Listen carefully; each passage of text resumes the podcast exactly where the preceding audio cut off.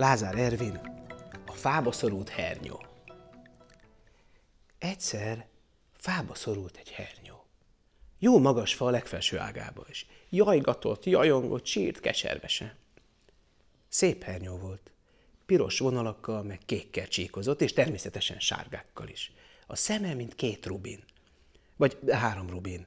Mert nem tudom pontosan hány szeme volt a hernyónak, de akár kettő, akár három, gyönyörű volt.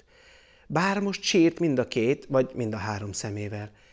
Pik-pak, hullottak a könnyek, vagy pik-pak-puk, az esetben, ha három szeme volt.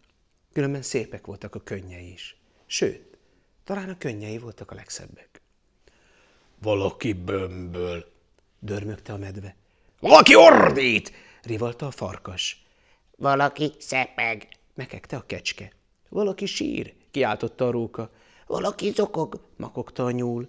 Valaki rí. Recsegte a borz. Valaki sírri. Cincogta az egér. Valaki itatja az egereket. Mondta a hős cincér. Valaki nagyon keservesen sírtogál. Mondta a katica bogár. Ej, ki lehet? Kérdezték mind együtt. Ez úgy hangzott, mint a karének. A medve, a farkas, a róka basszus, a kecske tenor. Alt a borz és a nyúl, az egér, a cincé és a katica szoprán. Az meg ott fent sírt rít tovább. Mentsük meg! mondta a medve. A medvéknek ugyanis általában jó szívük van. Mentsük! Vágta rá a farkas, a kecske, a róka, a nyúl, a borz, az egér és a hős cincér. Ja, és a katica is rávágta. Mivel, hogy általában a farkasoknak, a kecskéknek, a rókáknak, a nyulaknak, a borzoknak, az egereknek és a hős cincéreknek is jó szívük van. Ja, igen, és a katicáknak is. De hogyan mentsük meg? Kérdezte meg a cincér. Megrázom a fát, mondta a medve. A róka röhögött. Üvöltök egyet, attól a fa elengedi, vélte a farkas. A róka heherészett. Tanácsokat kell neki adni, rebegte a kecske. A róka kacarázott.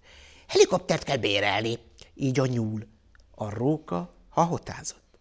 Fel kell ugrani az ágig, tanácsolta a borz. A róka rötyögött.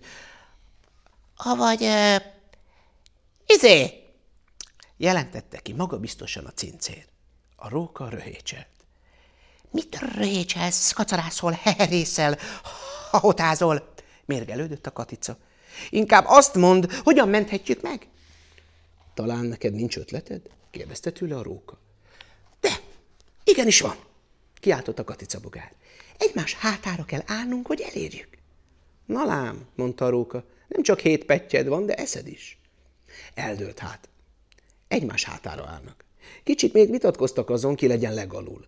A nyúl a rókát akarta, a borz az egeret, a kecske a katicát. Nem akarok megint heherészni, mondta a róka.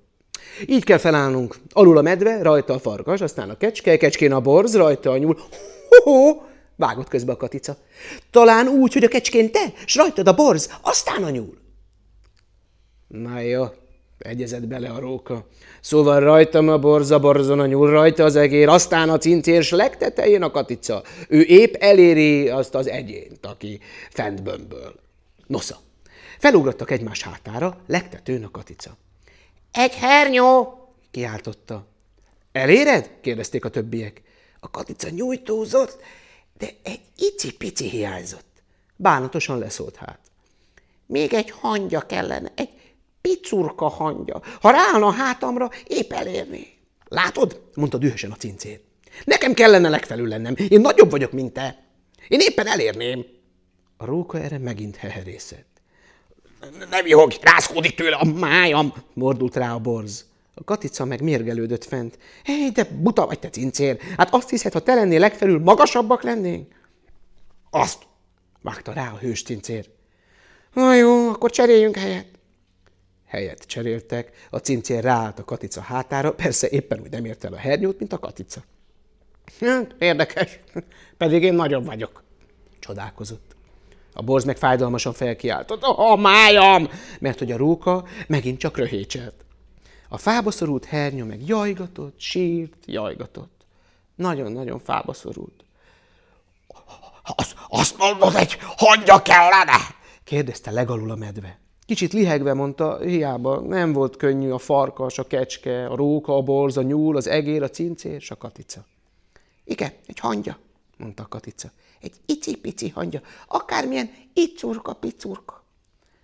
Ej, hangya! Hangya, gyere ide! Hangya! Semmi.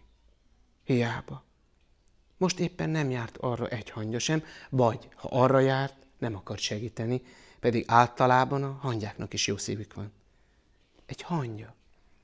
Egy kis hangya, egy icurka-picurka hangya. Így aztán nem sikerült megmenteni a hernyót. Sírhatott, réhatott.